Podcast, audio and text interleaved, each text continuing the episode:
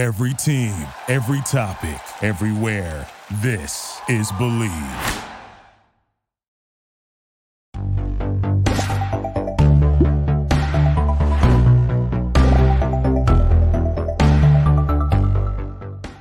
Hey everybody, welcome to the Annan After Show. It's me, Lynzee Loveridge, and with me today is James Beckett. Jackie is out. She's taken like a small hiatus. She plans to come back maybe when we do the Attack on Tit- Titan portion, but she's just like super busy. She's got a lot going on, a lot of stuff that uh, she's been up to. So um, she decided to step out for a little bit. We might bring in a third host, but I haven't. Uh, I haven't made any moves on that yet. I have to find my next uh, podcast victim and convince them Is that what we're called now? show. We're the Yeah, victims. yeah, you guys are all just yeah people that I've convinced to be on this. But today we've got we've got a lot of news. and We've got a lot of anime to talk about.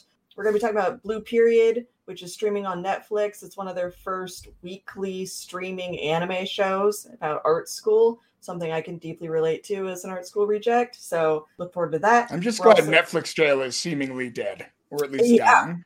No Yeah, more Netflix jail, please. please. Um, also, speaking of Netflix, I think right now they've got a stream going on just about their anime. So if you're watching that instead of this, well, check out the audio version. It'll be up, up tomorrow on uh, Anime News Network. But I'm expecting some uh, JoJo news to be on there. if you ha- if you manage to avoid the Stone Ocean leak leaks, good for you. I did not. They were not that in depth, really. The story is some kid. His dad works at Netflix, kind of like my uncle works at Nintendo. So I mean, I'm a little suspect on that. But uh, he got into his dad's account and uploaded a video showing like the 12 episodes and just like scrolling through it. So like there wasn't a lot revealed. I think that there's some other tidbits floating around, like what the actual ending song is and things like that. But I don't want to spoil that for everybody. That's usually some of the fun is finding out what song they've licensed for the ending theme of, of the new series. So I'll keep that to myself. It might not even be right anyway. So I would hate to give you guys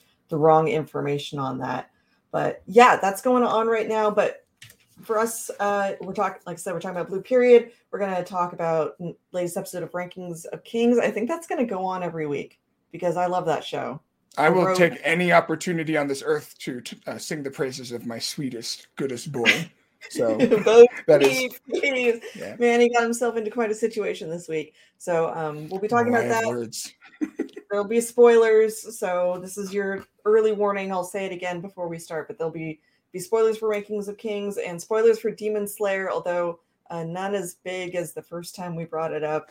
Don't go back and listen to that episode if you haven't seen mugen train because we're still in the midst of mugen train. So if you haven't watched the movie we won't do any spoilers even though technically everyone has known how that arc ends for like six months but that's okay we're considerate here at the anime I didn't, Lynzee. I didn't I know, know how it ended. I felt so bad for you that that got spoiled for you. Ah, So we're we're gonna we're gonna try to not do that. So the first thing we're gonna do, it'll be muted so we don't get a copyright strike or anything. Um, we're gonna show the trailer for the Jujutsu Kaisen Zero movie that's c- coming out on New Year's Eve. Uh, James, have you already watched this? The trailer? Uh, yeah. Yeah, But I'm yeah, happy okay. to I watch it again. this. It went live really early in the morning for me, Pacific time. So it was really, really late at night at Japan. I think it was like midnight. And there was still about, God, I don't want to get the number wrong. If you go read the article on the Anime News Network, you can get the exact number. But during the premiere, there was, I think, around 70,000 people watching it live. So yeah. people went went crazy for this. So we're gonna wa- watch it real quick and uh, share some thoughts. So this is again animated by Mappa, who did the original television series. Already looks really good. If you don't know anything about, okay, can we check the guy's nipples in the back though? Was I the only one who noticed that? Does he have on? nips? Uh, they're not the usual shape, but Oh. they're definitely.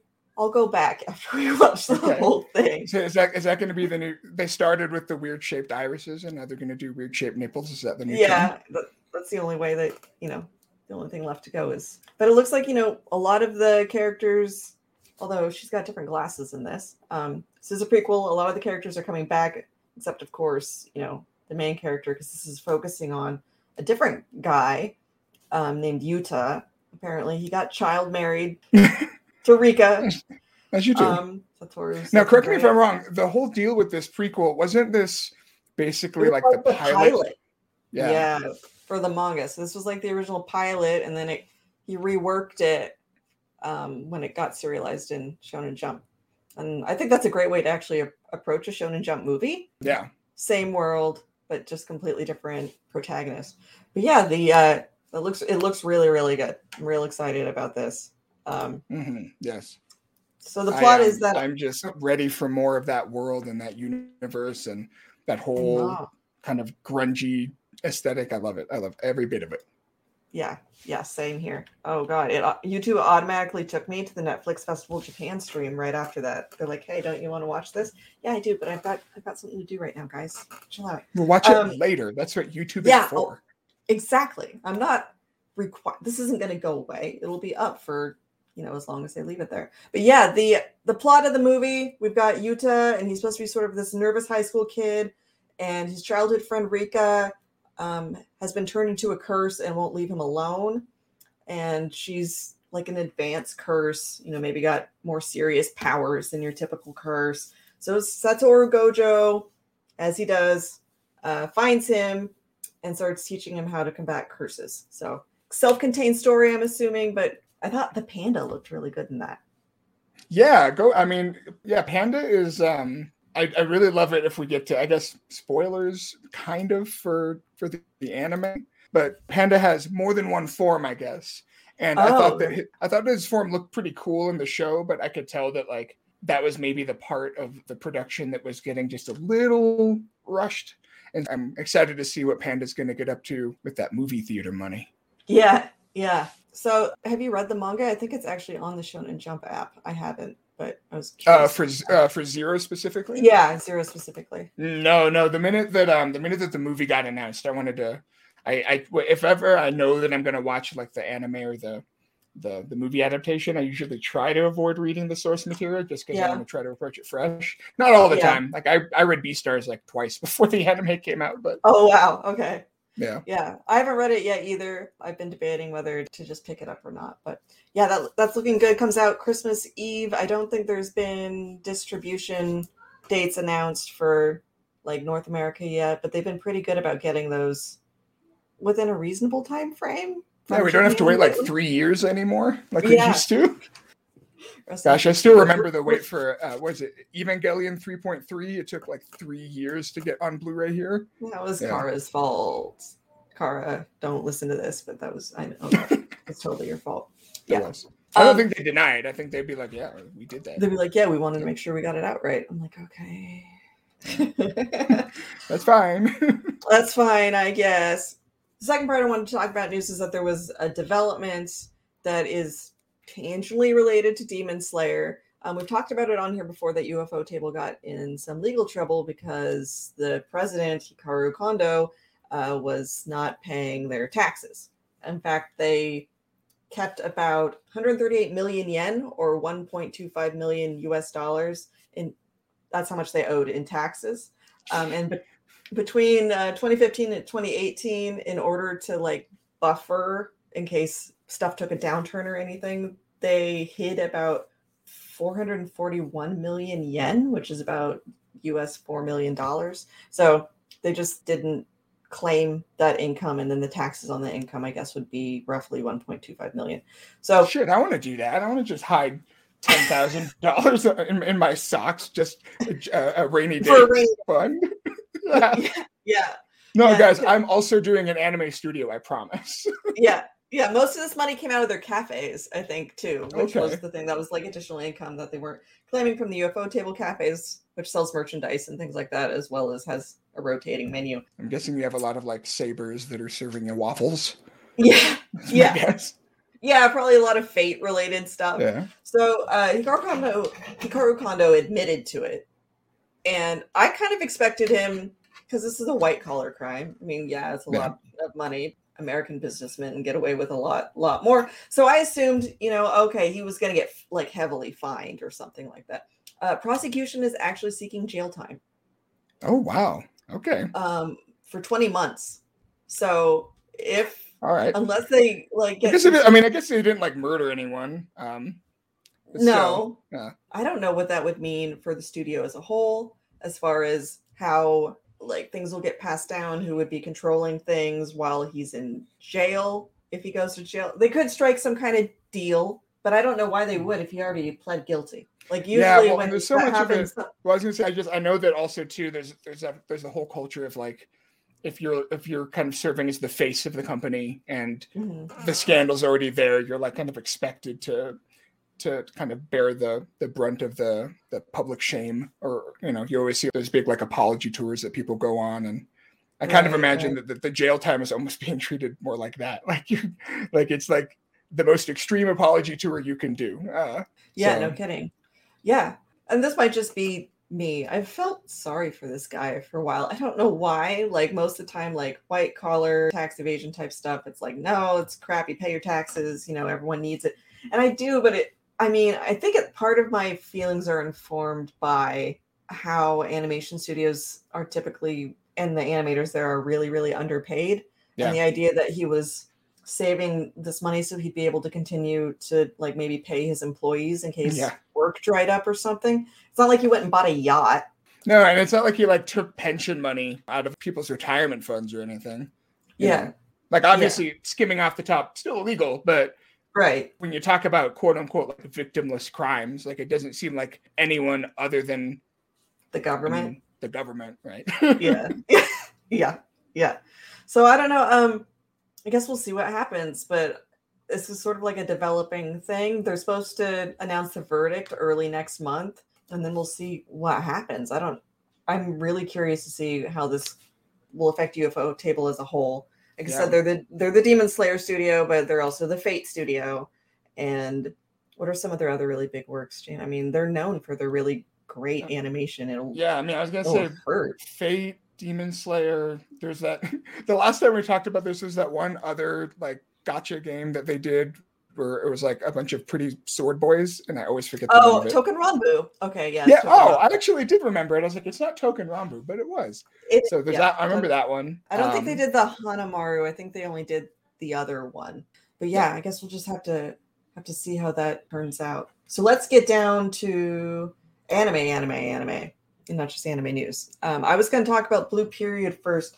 James, I know you watched the first episode of this. Mhm. Can you tell? Um, were you able to get to any of the other episodes? I just kind of want to know, like, where you are at.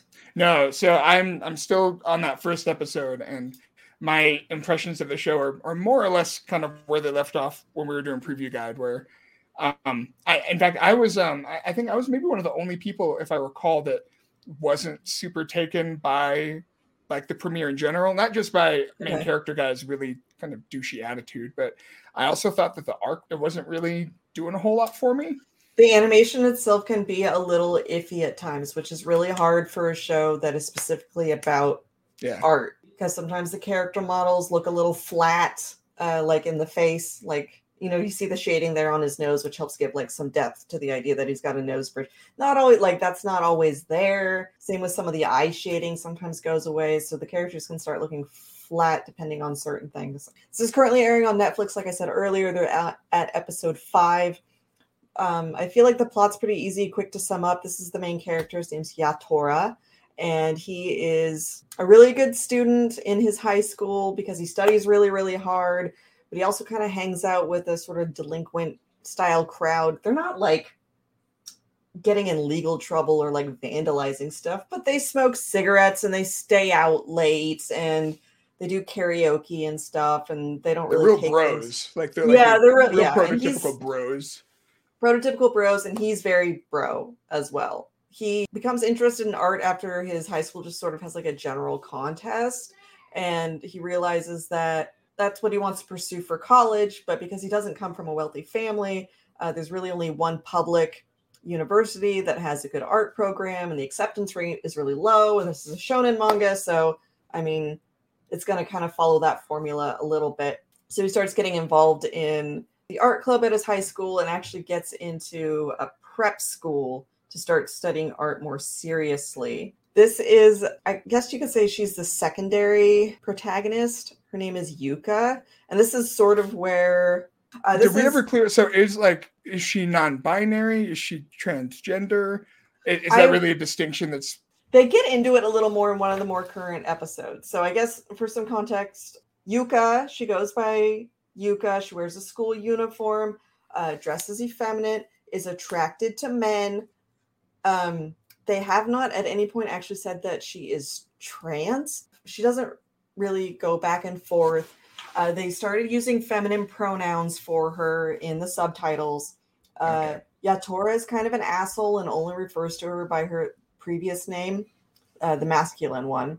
So, uh, and she doesn't really correct him or get angry with him about it. So that's maybe where some of the like grayer area of it is.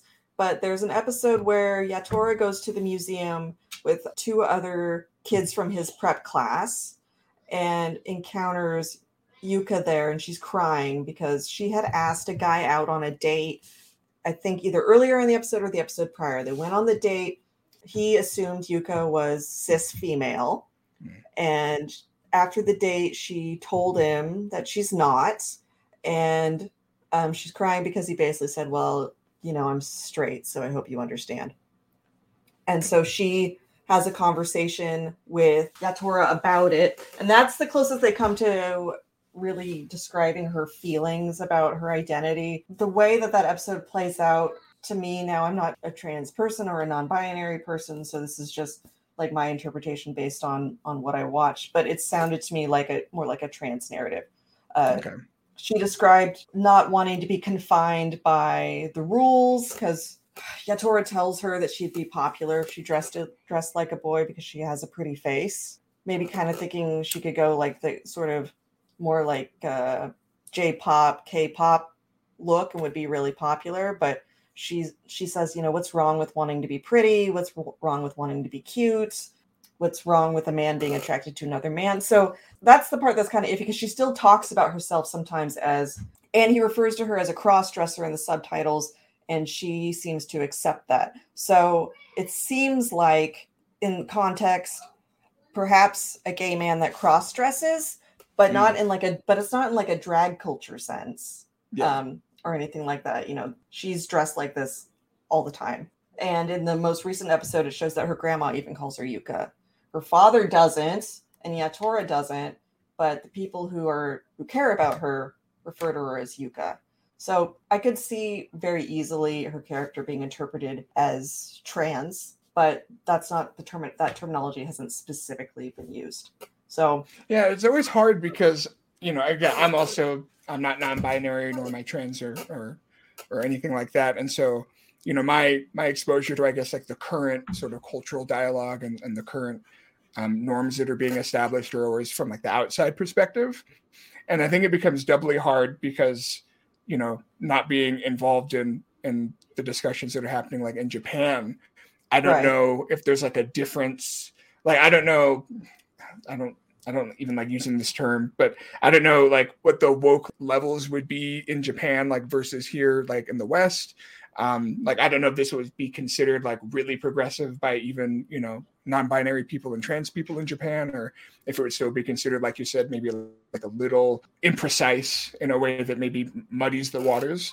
I do, yeah. but I do appreciate it. Does sound like that the show is continuing to make sure to emphasize that the people that are supporting her identity and supporting her her pronouns are the ones that are like they're in the right. Like the show is not advocating for you know dead naming or anything like that. Which is yeah, I think the show has a lot of empathy for her in general, which um, helps me at least kind of overlook the imprecision of it. It is hard to kind of hone in on the intention because there's a language barrier there, there's a cultural barrier there that both of us have as far as you know when we're watching this media. I don't know the creator's background as far as like how much they know about LGBT plus identities and, and orientations and things like that. But you know, the fact that this is running in a mainstream magazine for general audiences, I think it could still do a lot of good of that way, especially because it's sh- like I said, showing showing empathy for the character. I just kind of wish that maybe Yatora would, I don't know, like get a clue, man. Get Figure a clue, man. Yeah, bro, bro.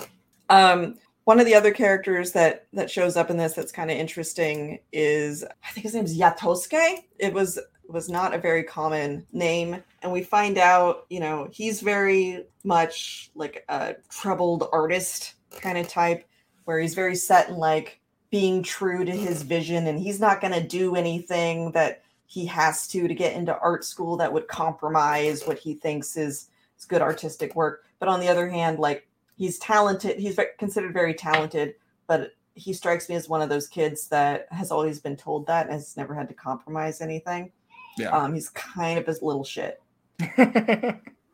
but uh, very true to art school life. I definitely knew plenty of kids who were like really wrapped up in their art. I, I went to an art like junior high high school combo for a couple years. It was a, it was like a magnet program, so it was it was a public school, but you had to do all these applications and stuff to get in. Yeah. and um, so we were all a bunch of weirdos. And I think I've told this story before, but that included like, you know, some people did oil paintings, and you always listed the uh, like what was what was used in the medium for whatever your art piece was. And I remember like one student had like blood on there because they had put their own Oh, yeah. blood in Oh, it yeah. or something. Yeah, right. So there was a, like a lot of a lot of stuff like that, or you know, you wanted you were you were learning about all these uh, fine artists all the time, so you wanted to be clever and make your references to to so and so's work, so it would be acknowledged. One year we studied Stanley Kubrick, like because we had we had a film section as well. So I got to watch Yeah. 2001: A Space Odyssey like in school, which was pretty neat. Great movie. Yeah. Yeah, No, I, I went to uh, I got a literature degree, and I feel like uh, very similar vibes at, at my school, where you know we all went through our phase where we wanted to be like an avant-garde, like yes, you know, uh, abstract, surreal, boundary breaking. You know, Mhm. everyone wanted to write like the next House of Leaves or whatever. yeah, Um, right. Nothing could just be like normal. You couldn't just do a still life. Like you had to do a still life, but then you had to like slash it with an exacto knife at the same time, and that's that was representative of everything had meaning all the time. This is a still life of my own beating heart. Yeah, Yeah. exactly, exactly. So anyway, that's very much when like you're a kid that makes a lot you know you want to you want to be a boundary pusher and you know we always get all these narratives of like how all the great artists like made their first masterpiece by the time they were 12 and so everyone Yeah. was always in a rush to do the same thing and you know sometimes it's good to just do your thing and be happy with it and not like worry about impressing people yeah. hopefully he'll learn Exactly. Hopefully, hopefully. Um, yeah. So a lot of it so far is is Yatora trying to figure out what his art is. What's the difference between just being like doing impressions of other famous work? What makes a good composition? How important like your own emotion needs to be while you're creating it. It has a lot of interesting things to say about about the creation of art, like learning art. It's just also, you know, emotional drama sorts of thing. I think it's worth watching. I just hope the production it can at least maintain the level that it's currently at because it has, it has had some visual struggles. So well so uh, one thing i was going to ask you is given that this is one of the first shows to be free or kind of free was there was a slight delay right between the, the yeah, I think like a, a couple like two weeks, maybe Okay. two to three weeks. Yeah. Would you would you say that this is a show? Because i think something we've discovered with the rise of netflix but then disney plus and now a lot of shows are going back to a weekly streaming model. Um, and there's this constant debate about like which is better. And of course the Oh. answer is you know neither. But i'm wondering do you think that this is an anime that that benefits from having like that that kind of weekly uh, release? Or is it a story that you think might have actually been more enjoyable if you were able to binge it I think it's better weekly for this one in particular because it does kind of do like drama cliffhangers and things like that. And I think if it had dropped all at once, um, like the the emotional resonance and the issues that the characters the issues the characters are going through, as well as like the passage of time, because it does cover a lot of the school year in a short period of time. I think it would have all felt really uh, too quick. Um, Hmm. I mean, I I watched three episodes back to back today, and that's like my prefer. I don't really like to do more than three at once if I'm gonna do qu- quite a few at once. Um, i agree just I'm because otherwise you start way. losing you start losing threads like as you rush through it. And I think something with character drama like this is almost better when you have to like stop and think about it a little bit more, especially with Yeah. how they're teaching you about art and um, how to think about art. It'd be a, it would be a lot to take in at once. I think otherwise. Stuff like Aggretsuko is stuff where I feel like you can you can binge Yeah. it though, where it's more of like a comedy model. Yeah. Yeah. Unless the jokes are Yeah, yeah, you're like- flat if they repeat a lot, but yeah. Yeah, right. If you only got like 20 minutes a week and that was the episode where like only 10% of the jokes hit, yeah, that sucks. Yeah. happens. Yeah. Yeah, I feel like Well- comedies and um and action series are the ones that really benefit from the binge model because you can just keep up the momentum of the humor and and the, and the violence. But whenever Yeah. there's like heavy themes, I think that extra week does help. Yeah. Yeah. 100% agree. Speaking of heavy themes, time to talk about our best boy. So we're going to talk about Ranking of Kings. This is episode four, and there will My be heart. spoilers during this. So if you have not yet watched Ranking of Kings episode four, um, I don't know, like Why not? What are you doing with your life? yeah, stop the one show you should go watch that. Um, because there'll be spoilers for this episode. We won't have spoilers for like later in the series. The manga's not available in English, and I don't pirate manga, so I don't have any clue what's happening after this. Also, they've been rearranging a lot of the content anyway, so even if you've read the manga, you probably wouldn't know exactly how things are going to play out. But yeah, Bojji, uh, Domas, and the knight there on the left with um, the kind of blonde coif, I guess I'll call it. Uh, Oh, that's his name's like isn't it like Kokoro. Or Kokoro? Kokoro, which is, um, if I'm recalling correctly, actually the Japanese word for owl. Um, I don't know. Maybe his cape kind of makes him sort of look like an owl guy. I don't know. Yeah, some kind of but- owl vibes. I can okay. yeah, he's a, he's a good he's a good guy too. He's a good boy. Um, so yeah, we're gonna have lots of thoughts about this. So much happens in like the 25 minutes of each one of these episodes. It's kind of insane. Uh, How is the sh- how is the show like the Game of Thrones of anime, and it's about this precious precious treasure? Like I don't I don't- understand. I don't know. Like I don't I mean what studio's been pulling it off every single week so far. You know, we're the first month in. Um they keep me on my toes every single time, but I'm worried I'm going to be writing have written like a short novel by the time we get out of this because uh for this episode alone it was like I wrote like 1500 words and that was just so I could cover like everything that happened and the implications of it and the references in it because he's making lots of references to popular fairy tales or myths. There's a reference to Pandora's box at the end of this. Yeah. Um, it was really good. Um, we're getting, you know, kind of flashing side by side stuff with what's going on with Daida while he's back in the kingdom and what's going, you know, what's going on there while he's being a little tyrant asshole. God damn it. And Fucking shit boy. Yeah. fucking shit boy. And then we have, you know, Bojji on his his adventure here, and a lot they cover a lot of ground on it. Now, James, I'm gonna let you kind of sum it up because I've Okay. already done it. So go ahead. so okay, so uh, I should be able to do this because I watched it just like an hour ago. Um, Yeah. So Bojji is on his journey, his little journey to meet with uh, uh, the queen's parents and deliver a message. And his journey has its ups and its downs. Um, he goes to. Did they name the village that they went to? The the the city. They might have. They might have. You're They talking go to a city. one. Yeah. he sees a puppet festival. Um, his bag goes missing. Then it comes back, which didn't really get like addressed, and so I'm not sure. I don't know if that was maybe hinting at like the twist that happens later. Um, I have a theory, but I'll wait the- till you're done to to share. I, it, say, I, have I had a theory too. Okay. Um, super Might be the same theories, theory. but they go traipsing through the woods. Uh, Bojji gets yelled at, which is horrible. Um, made me cry. Bojji Oh, no. almost gets im- impaled on uh, what are they Punchy sticks? Isn't that what they're Oh called? yeah, yeah. I forget what the official word for those is, but yes, And then he meets this dude, yeah. this insane forest king man. Uh, Right. And they dance and they frolic, and uh, the king threatens to eat him, kind of. Possibly sacrifice him. You kind of skimming over the weird part where they kill a boar and then a giant weird cloud thing appears in the air and sucks up all the spirits and then spits animals back into the forest. I'm getting so used to the show's like its bonkers world building that when I saw that, I was like, oh, okay, that, that makes sense. Yeah, Satan Came out of his dad's corpse last week. Now there's this thing. All right, I guess that's fine. Yeah. Um, or like how the the king ranker has the most ridiculous outfit imaginable. Yeah. it's like, and- but it's intimidating in a way too. I'm like, that guy, I wouldn't, I don't trust that guy. He's just He's like a scary jester judge thing. Yeah. So weird. But again, I just watch it and I go, all right, yeah, this is normal, I guess. That's how you rank kings.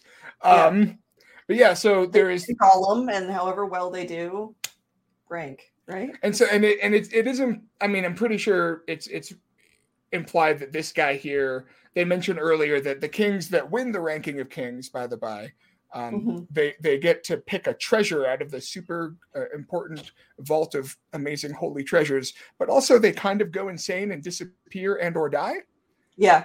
and this seems like maybe one of the ones that went insane and disappeared into the woods to Yeah. eat boars and mess with forest spirits and Do potentially ceremonial dances. yeah threaten children Threaten children. Yeah. yeah. Yeah. His eyes just, I mean, he's got crazy eyes to start with. Like, look at that guy. well and i don't know about you but the animation especially during that dance sequence it was giving me like this is going to sound funny it was giving me like Ed, Edd n Eddy vibes Oh, Like, really? like the there's just something about the way they were and i think maybe it's because i'm not used to to such um kind of squash and stretch character animation in anime Yeah. like, like usually you know artists are trying to stay on model like as much as possible and the the way that this show has been perfectly happy to play with the characters you know bodies and physicalities in order to like make the movement as expressive as possible it reminded me just of like western uh, cartoons in a way that you don't really see in a lot of modern anime Yeah. Just you saw it a lot more back and in, the like- stretch and then, Yeah. yeah. Yeah. um so great stuff and then um i'm sorry i'm just i'm trying not to like skip ahead too much to the ultimate betrayal but uh we Bojji is There's almost the desert part. yeah the yes the desert part uh Bojji is almost killed when he's eating a giant ham hock or a giant Yeah. mutton chop and it, we it, it's uh domas makes it seem as if it's bebin the guy who we saw get impaled last week And Um, absorbed into the earth. potentially by snakes yeah or Maybe by something snakes. Yeah. and Um, the show. and and the the little shuriken that go into the uh, not the shuriken but you know what i mean the little darts Yeah. Yeah. um uh kokoro thinks that they were poisoned and and that's why the foxes that ate Bojji's ham hock died but really That was really sad, by the way. it was sad but also it was a clue Yeah. it was a clue because this whole episode and it doesn't it's not very subtle so i can't say i was shocked when the ending happened but i was Mhm. Um, hurt beyond all reconciliation. Because the whole episode while while Bojji's trying to do his little adventure and, and deliver this letter and prove himself to his teacher and his mother and all the other people that have doubted him um, this whole time domas is just sitting there in the corner being like so kokoro would you follow any order you were given no matter what it was? Kokoro's like i don't know man. That's kind of like an ominous and, and weird question to ask out of nowhere Yeah. and Bojji goes, "That's why you're weak."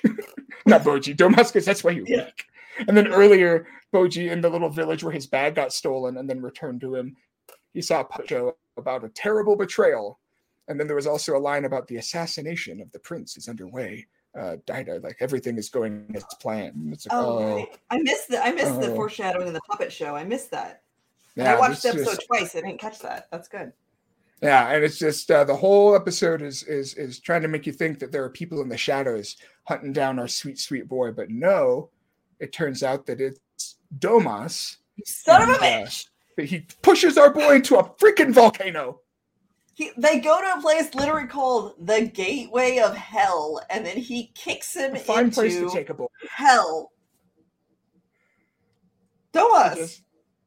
I hate him. and I- he's I all like, to- "I'm horribly conflicted about this," and so you feel, you know, some for him, and it's like he's such I a to goddamn die a horrible traditionalist.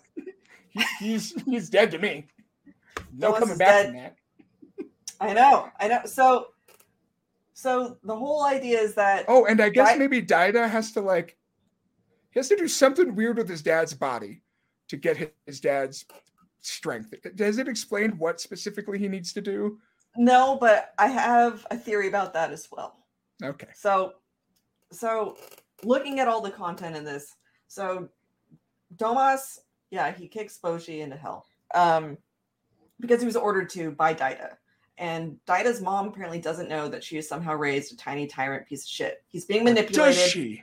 I don't even trust her anymore. Does she know? Is she in on it? I don't know because because Daida's being manipulated by an entity in a magic mirror, right? And we don't know like when he got the mirror.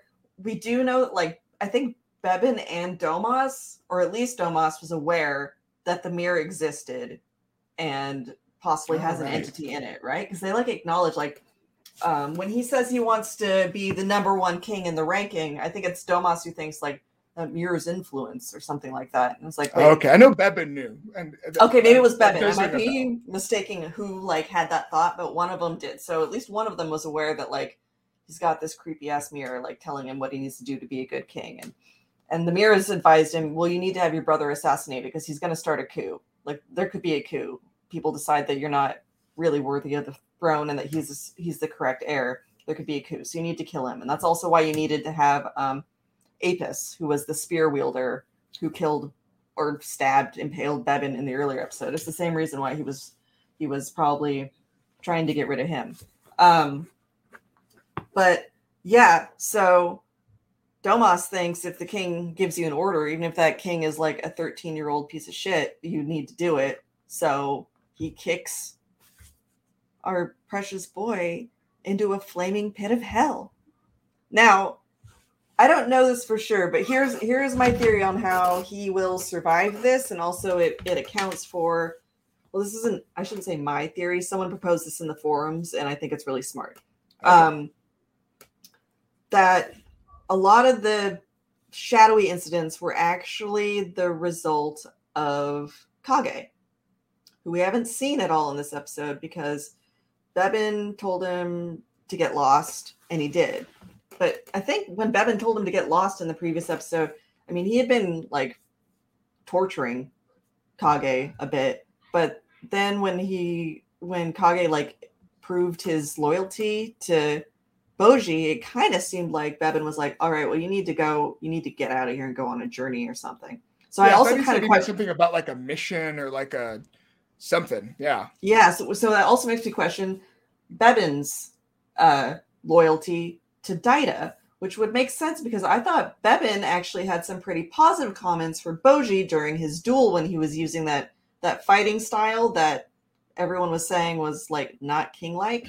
He did that, and so I also wonder like if he lost against Apis on purpose, and maybe him and the snake, like the snake absorbed him, so he knew he was never going to die anyway, but it would give him he could fake his death in that instance and then go over to Bojji's side. There's all these sort of things that are happening. But Kage, anyway, he's been missing.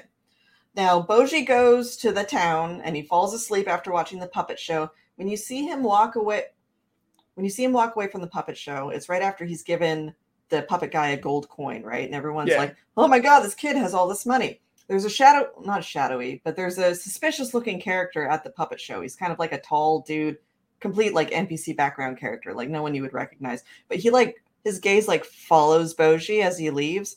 I'm pretty sure he's the one who picked his pocket. But I'm pretty sure Kage stole his purse back and then left it on the road for him to find. And that's why he was able to find his purse uh, later with everything still inside it. And then the, the rest of the theory is that in the desert, it wasn't the shuriken things that were poisoned. It was the Yeah, it was the meat. That that one I figured because they did that really ominous like when when all the foxes were dead and uh Kokoro was like, I think the darts must have been poisoned. It just like zoomed in on Domas's face. And again, the whole episode, I was like, Uh-huh. something's up with you, man. And then it's Because like, that would have made sense that like he poisoned him in the night, like he was going to eat it and he was just going to die in his sleep. And I think that's probably how Domas originally intended to kill him. Well, because And- my thought was,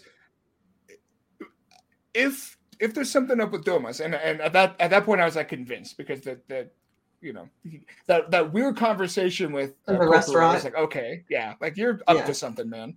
But then Yeah. when the shuriken thing happened, I was like, well, wait a minute. If if Domas is up to something, why would he care if someone like threw a bunch of shurikens at at Bojji? Because that would just like you know take care of the thing Right. Yeah, Already. why- but then I was like, well, wait a minute. The, the shurikens hit the meat. And then, Yeah. And I was like, huh, huh, huh, I see what Maybe you're it doing. foiled his poisoning plan, and he's thinking Bebin is foiling his poisoning plan. But I think it, maybe it is Bebin, but it could also be Kage. I guess is is what I'm I'm saying there. There's also a scene when he falls in that pit with the the forest king. He falls down there. Something throws a rock at him and it hits him in the head and that directs him to look towards the opening in the wall. Yeah, I was wondering what that was about. I noticed that and I kind of forgot that that happened until you just mentioned it. But when that happened, I was like, wait, what the, the heck? Um, yeah, because it, it wasn't like a rock that like. Yeah, it yeah. wasn't didn't seem like it slipped off a wall and like hit him in the back of the head. It like the trajectory of it was as if someone threw it at yeah. him and hit him with it. And I'm also just remembering that those same uh, darts, the the knives, I I know the name for them, and it's it's gonna drive the kunai. Kunai, kunai. right? Yes. Yeah. hey, thank you, Naruto. um, the kunai. The, I think the first time we saw those was when Kage used them to escape from Bebin when he first got captured. He threw it like through Bebin's I knew hand. we'd seen them before, and I couldn't remember if Kage used them or his mother used them when she was trying to get them out. But I was like, I've seen those used before. So, so yeah, we I know our boy can throw kunai. Yeah, yeah. So yeah. yeah, I definitely think there's some someone is in the shadows helping Bojji, and whether it's Bebin or Kage, I think they'll probably help him out of this fire pit situation and reveal themselves in the upcoming episode. But yeah, just so much, so much to chew on. Okay, so you also brought up that Daida. So Daida has that dream with the Pandora's box, um, where Bojji represents hope and everything. I thought that was really clever how they did all that. And yeah, and it seems wakes- like Daida's like genuinely like concerned about his brother. Like there's a part of him at least that lo- does love Bojji and, and doesn't want to see him get hurt. Yeah, which I thought was you, interesting but yeah, but then in the dream, they're talking about how they're basically saying Bojji's a good leader because his um he never gives up. His his spirit like will protect the people because they'll believe in him because they know that he is indefeatable even if he is physically like weaker. He won't he won't lose ground that way. And so Daida wakes up from that dream and he's like no i can't let Bojji be that I gotta go get dad's power because I sucked at the ranking when I tried to do it myself. So I gotta go. 90th place, bitch. That's what happens. That's what happens. That's I'm what sorry, happens when I you're just... a little twerp king oh. and ah. like. You know. And watch, the show is going to do the same thing it did with the mom, where we're going to find out that he also secretly has maybe some like complicated and nuanced motivations to make him a really well written and interesting character. and then I'm going to have to stop hating him so much have to read. Redirected all to Domas, the little twerp, the big twerp. He doesn't have any excuse. He's a grown ass man. He, he could have. He could have not pushed Bojji into the gate of hell easily. So that was yeah, a choice. It was. it was. So what I'm think I'm thinking that the power that Daida is going to go after is related to that demon, because I'm assuming that there was some sort of like contract with the devil sort of thing going on between Boss King Boss um, King Boss and the Devil to to get him as strong as he was. And they say in the episode that if you based him purely on strength ability, Boss was the most powerful king. But that kind of implies he wasn't actually ranked as number one. Someone ranked above him, but he had the highest like physical prowess. So I assume that Daida is gonna attempt something like that. And that demon thing, like, is pretty iffy in general. Like when it came out of his dad's body, it like well, pointed at Bojji was, and laughed. He was so trustworthy. Definitely like the first first person I'd talk to if I was having, you know, like problems running a country is that creepy, hairy, heart faced demon thing, right? But, but, yeah. but the demon already pointed out Bojji, so like what what's going on? I know. So Why is this think... how is the show so good? Yeah, I know. I still have like tons of questions. There's still mysteries to to keep you like interested in what's going to happen next. But there's always like a ton of stuff happening every single episode to also keep you uh, really intrigued. So yeah, um, really quick. Bojji's definitely gonna live, but then what's gonna happen to Domas? Like, well, I was gonna say we did we didn't even talk about the wonderful and perfect and amazing scene where we learned that the reason Kokoro respects Bojji so much is because when he his mother died, Bojji like reached out and empathized with him, and it's just like. And then you see little Bojji like, cry, like, nuzzling his mom's tomb, and then you just die inside a little bit, and you're like, oh no, can I adopt? We you? flash back to when Domas like learned sign language for Bojji, and Bojji like tried to, tried to try to speak for him, and it's like you, you monster, you betrayed that. I can't. That. God, that was so hard. I mean, in fairness to the team behind this, I mean, Domas immediately has a breakdown after he thinks he's killed him, and it was pretty well done. You know, he Uh, when he started the- doing the evil anime laugh, I was a little worried because it's like, oh, Yeah. don't don't do that. but it, but it was like a mental stress break. It was like a stress break. He starts laughing and then he just starts like sobbing, like his whole body's heaving. And I'm thinking, like, how are you gonna explain this to Hokuro? You told him to go find somewhere for you guys to sleep. Like the poison thing, you could have played off somehow, like a snake or something. I don't know, but like Yeah, sorry, I lost him. I don't I lost him. He just fell in. Like I don't. Are you gonna go back to the kingdom and tell uh Queen Hiling that? Like as far as we know, like she is not in any way expecting him to die. Um, you're gonna tell her that her son ordered it.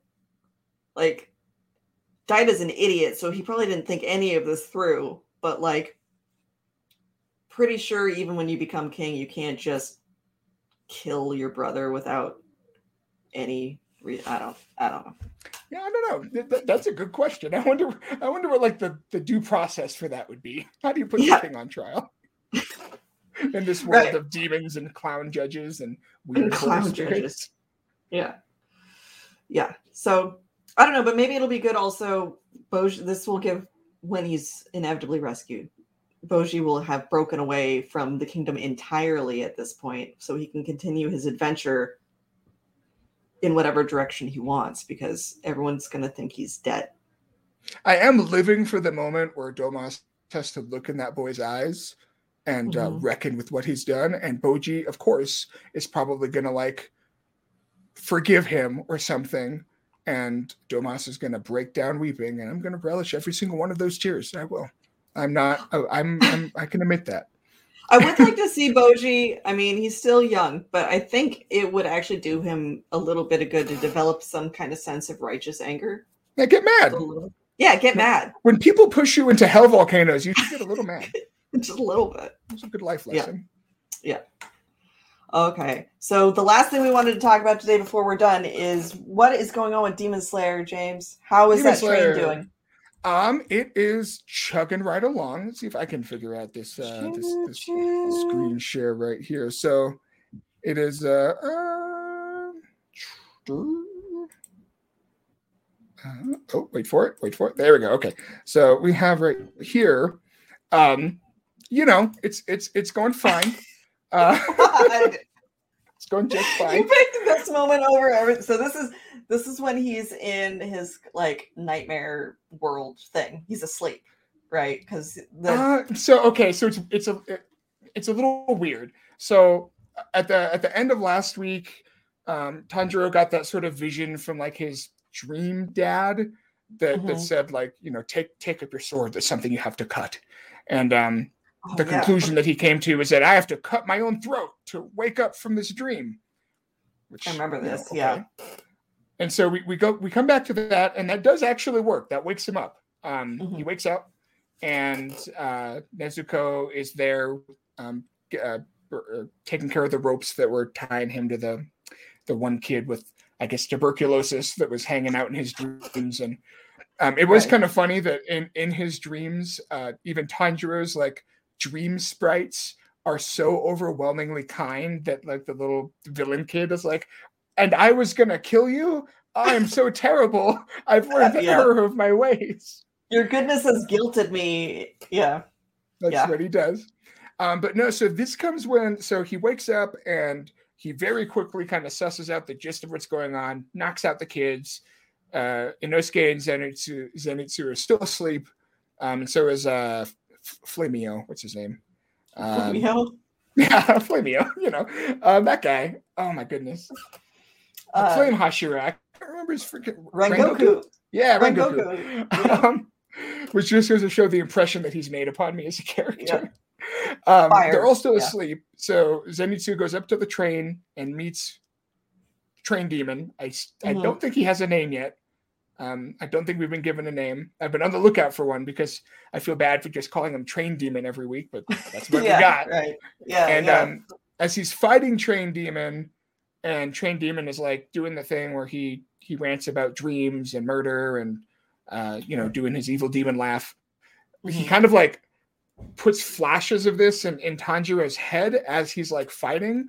I think to Mhm. throw him off. It was a little unclear like how it was working. I wasn't even sure if Tanjiro was like seeing this or if this was it's something he was thinking.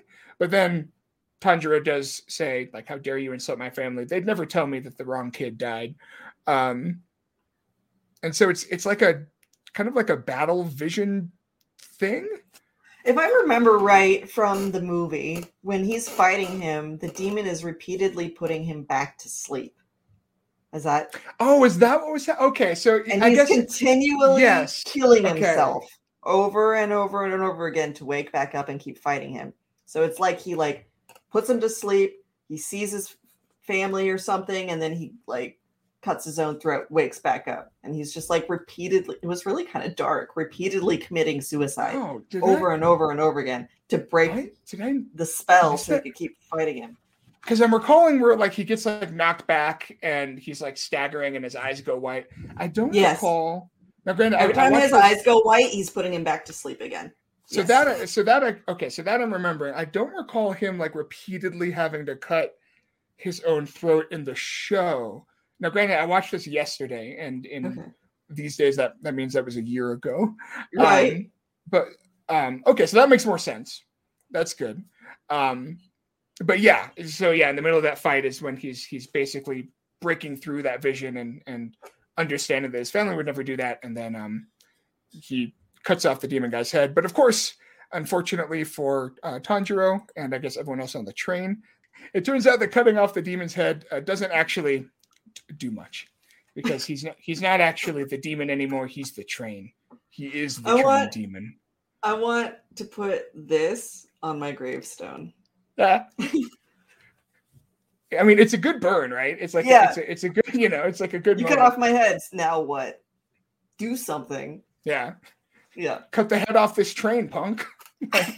Like, yeah. So yeah, it's I going. forgot. Um, what was that? Oh, I just I forgot that he is the whole train. I forgot that. Yeah. Or like his organs are all like smushed up in the train. So I, It's- you know, I figure it's the same thing. I'm sure. Yeah. Um, but yeah, I mean, it's going okay. I think that I'm coming to the conclusion that maybe splitting this up into weekly episodes was not the best idea. Oh, okay. Yeah, I don't think the pacing of this particular arc actually lends itself to episodic storytelling Mhm. because it's kind of doing that thing where it, it feels like it's starting in the middle of a scene and then ending in the middle of a scene. Oh, okay. And I know we talked before about how shonen manga just kind of does that in general because of the way that you're adapting like chunks of chapters.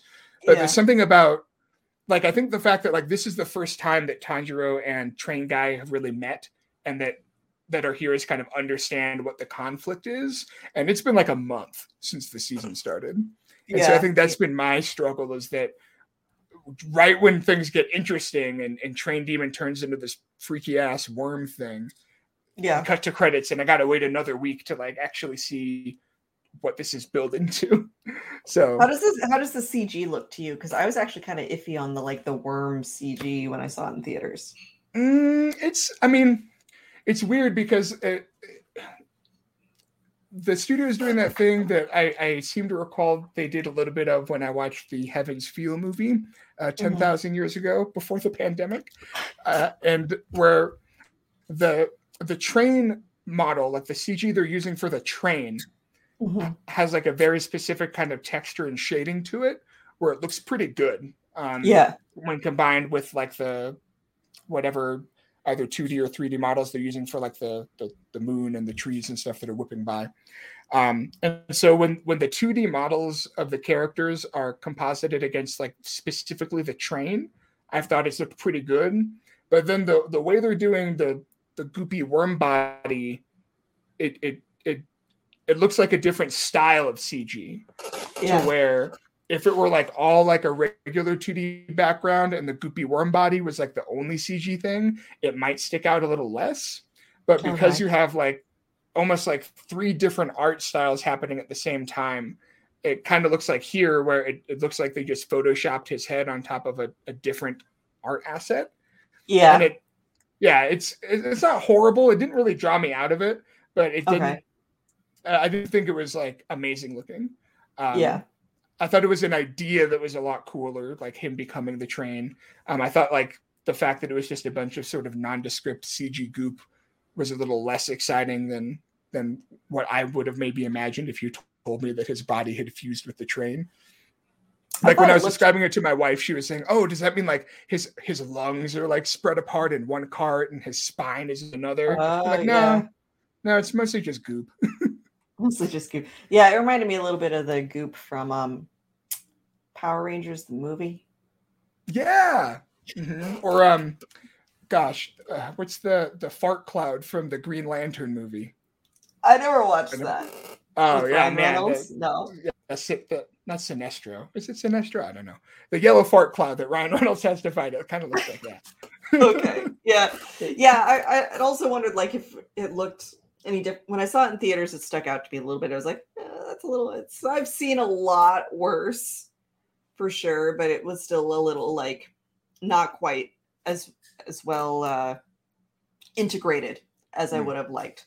Um and I'd wondered because they do have some new footage, I think, in the TV series. It's not just a straight cut of the film. So there is like I'm sure it's not extensive, but I'd wondered if maybe they tweaked it a little bit and might have looked better. But based on the screenshot, it, I think it still kind of looks like how I saw it in theaters. So ooze in Power Rangers, not goop. I'm sorry, you're right. It is ooze. It is also That's purple. right, Ivan this Ooze. well. Ivan Ooze.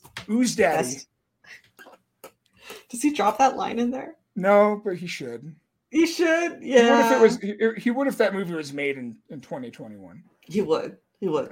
So I'm so if he's at this part, how many episodes are we into this? Like how many are Four. So I think there's only three left. There, yeah. Okay. So you've got yeah three left before we get to Entertainment District arc. So, and then it's all new shit. Yeah. Yeah. Yeah. So yeah, I mean, I don't. I don't like. I I think it's good. I don't think it's Demon Slayer at its best. it. Um, there was even one part where uh, I, I can't remember if it was this week or last week, but I think it was this week where um, wh- when he kills Train Guy, like super easy. To his credit, Tanjiro actually like realizes um, that was really easy. There's no way that was. There's no way I killed him just with one sword stroke. Like that was way too easy. yeah. But um, one of his thoughts is like, is, is it that he's just like not as strong as Spider Demon that I just fought? Which I thought was kind of funny because like you know traditionally your your villains escalate in power but right. it also reminded me of how much more I liked the Spider Clan as villains. Yeah, they and it were was one of those things where I was like, "Don't remind me of a of a more interesting set of villains when you're still introducing this villain." Yeah. we gotta. I don't know his You need to sell me on this train guy right now. Yeah. Not remind me of spiders. Yeah. Yeah. Okay. Well, I think that wraps it up for this week. Um, thank you again, James, for coming in. I think next week we'll also be doing a ranking of kings again and checking in on Demon Slayer. If there's another show that you'd like us to feature, you know, drop it in the comments. We'll consider it. There's, like I said, this is a really good season, so there's a lot of things to to sample.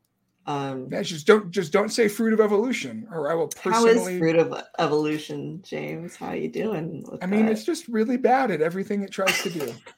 it's just really, truly terrible at everything. everything. At everything. Yeah. I don't think it does a single thing right, actually. Which is um, like I'm not even I'm like I'm not even being hyperbolic. I genuinely think every single thing it could be bad at, it is bad at. So Well, that's something in and of itself, isn't it? it's So, impressive. it takes it kind yeah. of takes effort, really. yeah. You kind of have to go out of your we have to make choices to be that bad. You can't just be lazy. Like you have to like really commit. So I guess I can't I have to respect that a little bit. I don't, Yeah. but yeah. I mean I should. Yeah. Yeah. All right. It thanks, knows everybody. what it is. it knows. It knows what it is. Yeah, and it's found its audience, and they're in the ANN forum comments. So. More All power right. to you guys. Yeah, More power to you. like like what you like. We're not here to shame you, even if it's trash. Um, I want to thank everyone for tuning into the show. We will be back next week on Monday at 6 p.m. Pacific, 9 p.m. Eastern. If you have not already, make sure to subscribe to our channel. We've got new videos coming up every Friday, new editorial videos, and of course, this show, as well as interviews, trailers, and like Um, head over to animenewsnetwork.com to get all your anime news coverage and see why all of our staff is right all the time. Um, forever. Forever. I'm just kidding, a little bit. All right. See you guys next time. yeah, James not. See you next time. Bye. Bye.